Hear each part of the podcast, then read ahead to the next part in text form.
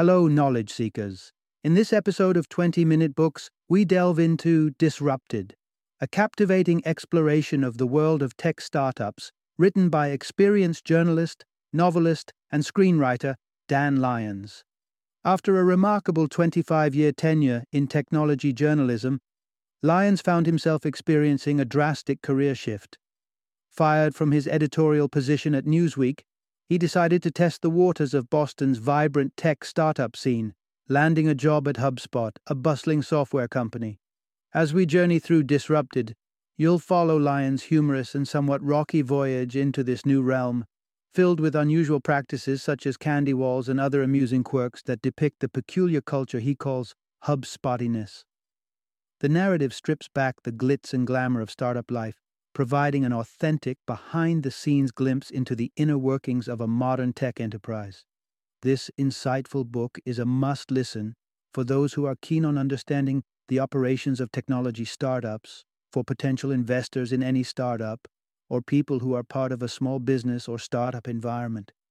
Immerse yourself in this episode as we unfold the truth behind the startup world, guided by the wittily raw narrative of Dan Lyons, a writer recognized not only for his extensive journalism career, but also for his successful blog, The Secret Diary of Steve Jobs, and his contributions to the renowned HBO series Silicon Valley.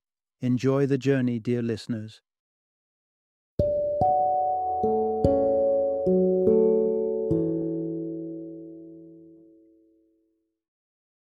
And disrupted my misadventure in the startup bubble. Introduction Embark on a roller coaster ride through the glamorous yet deceptive world of tech startups. Welcome to Silicon Valley. It's the promised land of the tech world, birthplace of industry titans like Google, Apple, and Facebook, and fertile ground for constant innovation and new ideas sprouting all over. But have you ever stopped to wonder what's behind this shimmering facade?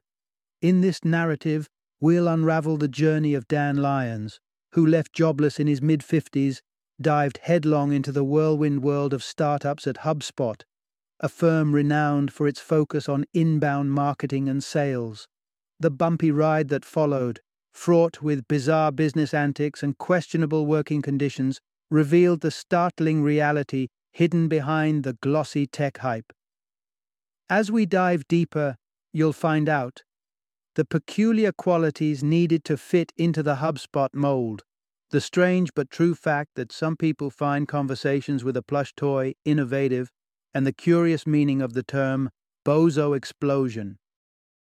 Part 1 The career rebirth of a traditional journalist in the turbulent modern media landscape.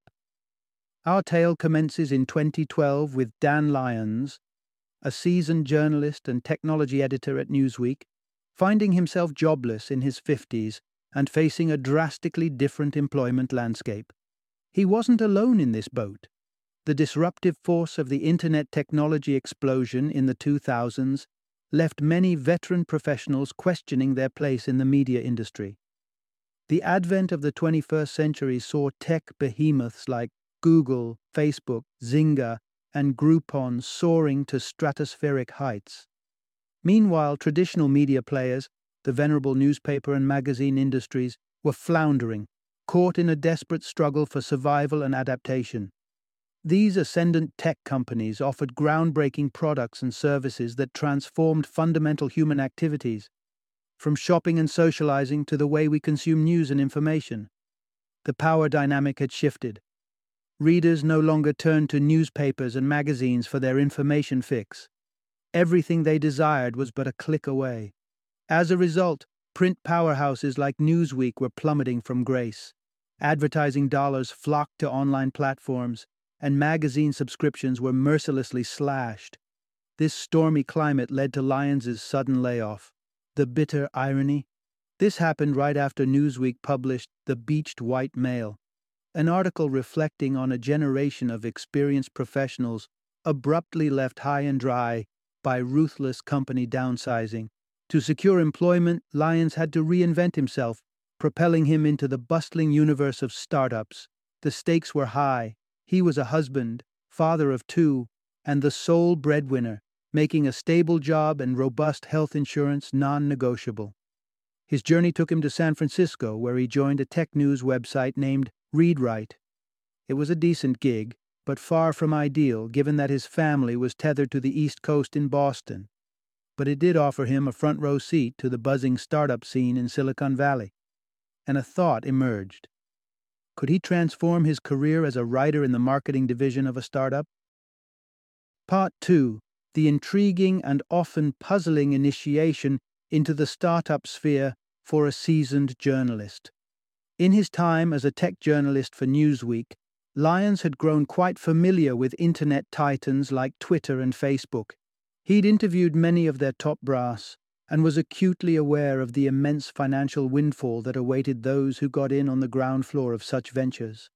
However, despite his seasoned understanding of their operations, nothing could have prepared Lyons for the curious business conduct within startups. His first brush with this unfamiliar universe arrived when he scored an interview at HubSpot, a software startup nestled in Cambridge, Massachusetts. He'd applied in response to a LinkedIn job post, and though the interview was fairly successful, he found himself puzzled when offered the nebulous role of a marketing fellow. This didn't exactly sound like a job title. This ambiguous approach echoed in his conversations with Shah and Halligan, the founders of HubSpot. While they chatted at length, they never really clarified what Lyons's precise role within the company would be. From their discussion, Lyons gathered that they fancied the idea of bringing aboard a journalist who could help establish HubSpot as a thought leader in the marketing realm. However, they never conveyed a clear vision of how exactly he would achieve this feat. The conversation veered closest to a specific directive when Halligan suggested missions for Lyons a convoluted way of hinting at the enhancement of their blog to boost brand visibility. These initial encounters at HubSpot left Lyons somewhat disoriented. Nevertheless, he resolved to embrace this novel environment and adapt to new work practices. There was an undeniable excitement coursing through him about the potential of this startup experience, stirring a readiness to learn about the world of marketing, a field he'd never previously ventured into. While the salary offered was on the lean side, HubSpot compensated him with stock options, a potentially lucrative reward if the company succeeded. Part 3 HubSpot's peculiar cultural codes, offbeat jargon, and unconventional practices. An introduction to startup eccentricity. April 2013 saw Lyons officially joining the HubSpot team, and right off the bat, he was launched into the company's peculiar rituals, cryptic lexicon, and near obsessive missions. He soon discovered that HubSpot wasn't solely fixated on profits, it was on a more profound mission. The startup aimed to revolutionize the world through their novel marketing software. Moreover, HubSpot's co founder, Dharmesh Shah, seemed to occupy an almost mystical place in the company, with some employees and clients referring to him as a spiritual leader. In his initial days, Lyons received a 128 slide PowerPoint manifesto aptly named The HubSpot Culture Code Creating a Company We Love. This document pitched HubSpot as a quasi utopian enterprise where teamwork trumped individual ambition and notions of work life balance were irrelevant, as work was life. While this was admittedly odd, it wasn't completely foreign to Lyons. Silicon Valley was notorious for inducing a certain devotion in its employees. Those working in juggernauts like Google and Apple were infamous for drinking the Kool Aid, transforming from regular staff into fervent believers of company values and world changing missions. At HubSpot, the staff was urged to adopt a unique dialect and dress code as part of their quest for uniform happiness. Therefore, a true HubSpotty individual would make magic by adhering to the principles of heart, embodying humility, effectiveness, adaptability, remarkability, and transparency. The most devout HubSpotters would often sport the color orange and dutifully participate in Fearless Fridays, a monthly ritual encouraging employees to confront a non work related fear. The argot at HubSpot was so puzzling that a company wiki page had to be created to guide newcomers in decoding it.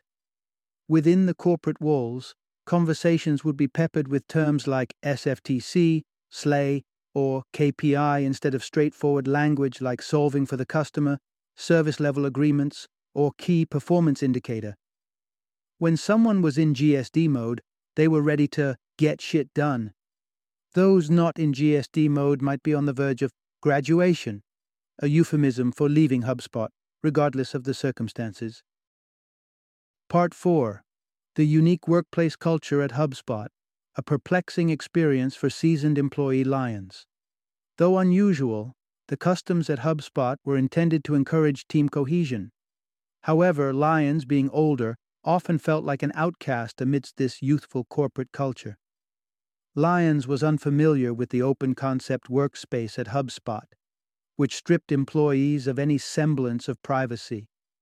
Observing the long tables filled with employees, he couldn't help but equate it to the cramped working conditions of Bangladeshi sweatshops. Only here, people were huddled over laptops rather than sewing machines. Another peculiar aspect of HubSpot was the imposed fun within the workspace, a phenomenon Lyons hadn't previously encountered. The workplace boasted multiple zones resembling play areas rather than traditional office spaces. These included a nap room, complete with a hammock, a section with unused musical instruments intended for impromptu jam sessions, and a conference room that moonlighted as a recreational area equipped with ping pong, foosball, and pool tables, as well as video games. HubSpot's prized candy wall was another oddity that left Lyons bemused. An entire wall in the cafeteria was dedicated to glass cases filled with an assortment of candy bars and junk food. Perhaps the most eccentric practice, however, was the instruction for employees to converse with a teddy bear. Lyons was utterly confused when his manager proudly announced this alleged breakthrough in management technique. The grand idea involved bringing a teddy bear named Molly into meetings to symbolize the customer they were striving to satisfy. For Lyons, a veteran employee who previously reported to Pulitzer Prize winning author Jon Meacham, this shift to a boss who considered dialogues with a stuffed toy innovative was indeed a sobering experience. Part 5 Lyons' recommendations for change spark friction and challenge at HubSpot. Three months into his tenure at HubSpot, Lyons found himself grappling with the ambiguity surrounding his role as a marketing fellow. When he made attempts to introduce fresh concepts, he was met with a distinct lack of enthusiasm from the company. Lyons had assumed his role would involve bolstering HubSpot's company blog. Therefore, he curated content that targeted venture capitalists, CEOs, and prospective investors. However, he soon found out that his intended audience wasn't this sophisticated crowd, but fictional avatars named Mary the Marketer, Enterprise Erin, and Ollie the Owner. These personas represented small business owners seeking practical marketing advice like 15 free stock photos you can use or how to create a Facebook brand page. HubSpot's goal was to entice these readers to click on links that led them to online forms through which they could capture their personal details. The request to simplify his blog content came as a significant blow to Lyons. Undeterred, he suggested a novel idea the creation of a separate blog named Inbound, geared towards high end content. However, when he presented this idea to middle management, it was promptly dismissed. Unfazed, Lyons took the proposal directly to the company founders, who enthusiastically endorsed it. But approval from the top brass at HubSpot didn't guarantee implementation. The middle management managed to thwart the idea, maintaining its rejection. Lyons, however, didn't back down without a fight. The ensuing negotiations resulted in a compromise. Lyons was granted permission to manage a mini sub blog where he could publish more complex articles. The catch? Lyons would be assigned to the loudest corner of the company, the telemarketing room, aptly nicknamed the Spider Monkey Room by employees due to its noise and chaos. Part 6 The Pitfalls of Rapid Expansion How Startups Can Inadvertently Foster Mediocrity and adverse working conditions. Lyons soon found himself confronting the stark reality that HubSpot lacked efficient management. His relocation to the bustling telemarketing room shed light on the harsh realities of working conditions. He identified a prevalent pattern at startups, aptly termed the bozo explosion.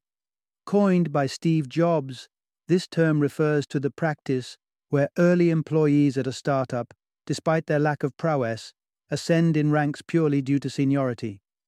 These subpar leaders are then bestowed with the authority to recruit, often favoring mediocre candidates to whom they can feel superior. This cycle perpetuates substandard management, as evidenced at HubSpot. When such mediocrity is celebrated, it can lead to despairing scenarios. For instance, Lyons was once tasked to partake in an overnight hackathon aiming to churn out intentionally average blog content. Inadequate management aside, Lyons' experience in the telemarketing room unveiled another grim reality. Dubbed Spider Monkeys, this space was filled with fresh college graduates crammed into a room, relentlessly cold calling potential customers. Failure to meet their sales targets could cost them their jobs. To make the high pressure environment somewhat bearable, an endless flow of free beer was provided.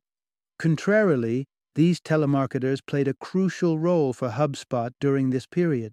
The company was on the brink of launching its initial public offering, IPO, primed to issue its debut stock shares.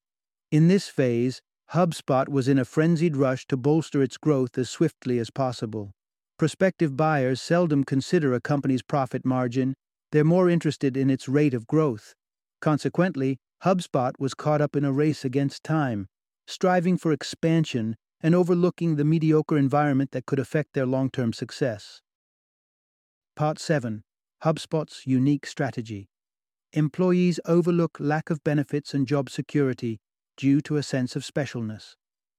Lyons discovered that the spider monkeys weren't the sole casualties of HubSpot's work culture he was struck by the sheer number of individuals tolerating this demanding environment. Ever since Google set new precedents for employee treatment in the tech industry, companies like HubSpot have followed suit, forsaking job security and treating their personnel as transient. This results in the absence of long term contracts, pension schemes, or employee unions, underlining an evident lack of employee loyalty. This ideology also seeped into HubSpot's benefits package and its subpar wages. One example was HubSpot's unlimited vacation offer, a deceptive perk that camouflaged the absence of any structured holiday plan. Consequently, should an employee be fired, HubSpot held no obligations to justify the termination or compensate for unused vacation days. Lyons recognized that these policies were a cost cutting strategy leading up to the IPO. Growth, rather than profitability, is a primary concern in the run up to an IPO. Hence, it was more pragmatic to bolster sales figures using a low paid telemarketing team than to contemplate pension plans. What astonished Lyons was the employees' acceptance of these conditions, primarily because HubSpot had fostered an environment that made them feel exceptional. Despite the lack of job security, low wages, and pressuring targets, employees were primarily focused on the mission for HubSpot. The company cleverly distracted them with free beer, sweets, and games. It cultivated a sense of team spirit, even though anyone could be dismissed suddenly and without explanation. The promise of feeling special turned out to be a powerful motivation for these employees, despite the reality of their circumstances. Part 8 Generating Buzz the key to success for tech companies like HubSpot, regardless of product quality or financial outlook. It might be baffling to comprehend how a company like HubSpot manages to thrive. The answer lies in the power of buzz, a force so potent that it can enchant both employees and investors alike. Even organizations manufacturing subpar products or struggling with profitability can succeed if they're armed with the might of positive buzz. This can facilitate a successful IPO. HubSpot is a perfect example of a company with a less than stellar product. there's an inherent irony that HubSpot, which aimed to sell marketing software tailored for small businesses, didn't utilize its product. Instead, it relied on the traditional techniques of telemarketing and cold calling. However, none of these shortcomings mattered as long as they could generate sufficient buzz to allure investors during the public offering. In the corporate world, crafting buzz is akin to making a movie. Companies conjure up a mythical narrative for their business. In HubSpot's case, it was the transformative tale of altering lives through its software. Their youthful co founder was cast as the charismatic protagonist, making his story a heroic odyssey that painted him as overcoming formidable challenges. By the time the IPO came along, investors were queued up as if waiting for the premiere of a blockbuster movie. Even a frail prospectus is powerless against compelling buzz. HubSpot's IPO prospectus openly revealed a history of losses and indicated a considerable possibility of not achieving profitability in the near future. However, HubSpot had successfully created such powerful buzz and a captivating narrative that the IPO turned out to be a resounding success, catapulting the co founders to the status of multi millionaires. Part 9 How Lyons Used Buzz to Navigate HubSpot's ageist culture and secure a new role. Lyons played a significant part in sparking HubSpot's buzz leading up to its IPO. His previous position as the tech editor for Newsweek piqued the interest of numerous tech blogs who amplified the buzz by reporting on his transition to HubSpot. Further enhancing the intrigue, Lyons also began contributing as a writer to HBO's critically lauded TV series Silicon Valley during his tenure at HubSpot. This amplified buzz proved beneficial for Lyons as it helped him retain his role amid HubSpot's prevalent ageist culture. Lyons, in his 50s, found it challenging to blend in with the youthful HubSpot clan, predominantly 20 somethings adhering to a frat like mentality. However, he valued his health insurance. Despite the ageist mindset, they coexisted. A telling illustration of HubSpot's ageist stance was an interview with one of its co founders in the New York Times. He insinuated that experience and graying hair were overvalued in tech, expressing his desire to foster a culture that appealed specifically to Generation Y. Lyons shared these interview snippets on his personal Facebook page, inciting a wave of solidarity from his followers. Many individuals shared personal anecdotes of encountering ageism in the tech industry, expressing surprise that remarks that would provoke controversy in most other sectors were tolerated here. Eventually, HubSpot and Lyons mutually parted ways as HBO's Silicon Valley flourished and he was offered a position to write for Gawker Media's Valleywag. In an odd turn of events, HubSpot attempted to cast a negative light on Lyons's departure, crafting an internal memo that suggested he was dismissed. Stranger yet was the fallout when news about Lyons's book surfaced. A senior manager at HubSpot resigned and another was terminated following a failed attempt to covertly secure the manuscript that ultimately involved the FBI's cyber division. Final summary The core takeaway from this book tech startups often operate in a manner that is less transparent than it appears.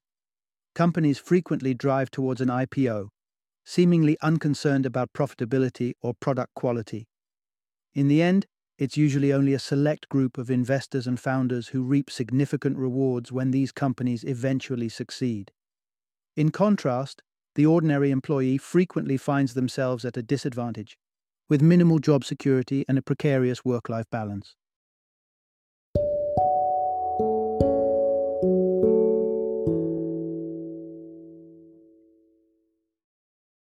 Thank you for joining me today on this journey of learning and discovery as we explored the insights of another thought provoking book in our growing library of knowledge. If you've enjoyed our time together, Please take a moment to follow our podcast, give us a five star rating, and share 20 minute books with other knowledge seekers. Your support truly means a lot. Don't forget to join me again in the next episode, where we will delve into another enriching book. Until then, happy reading and happy listening.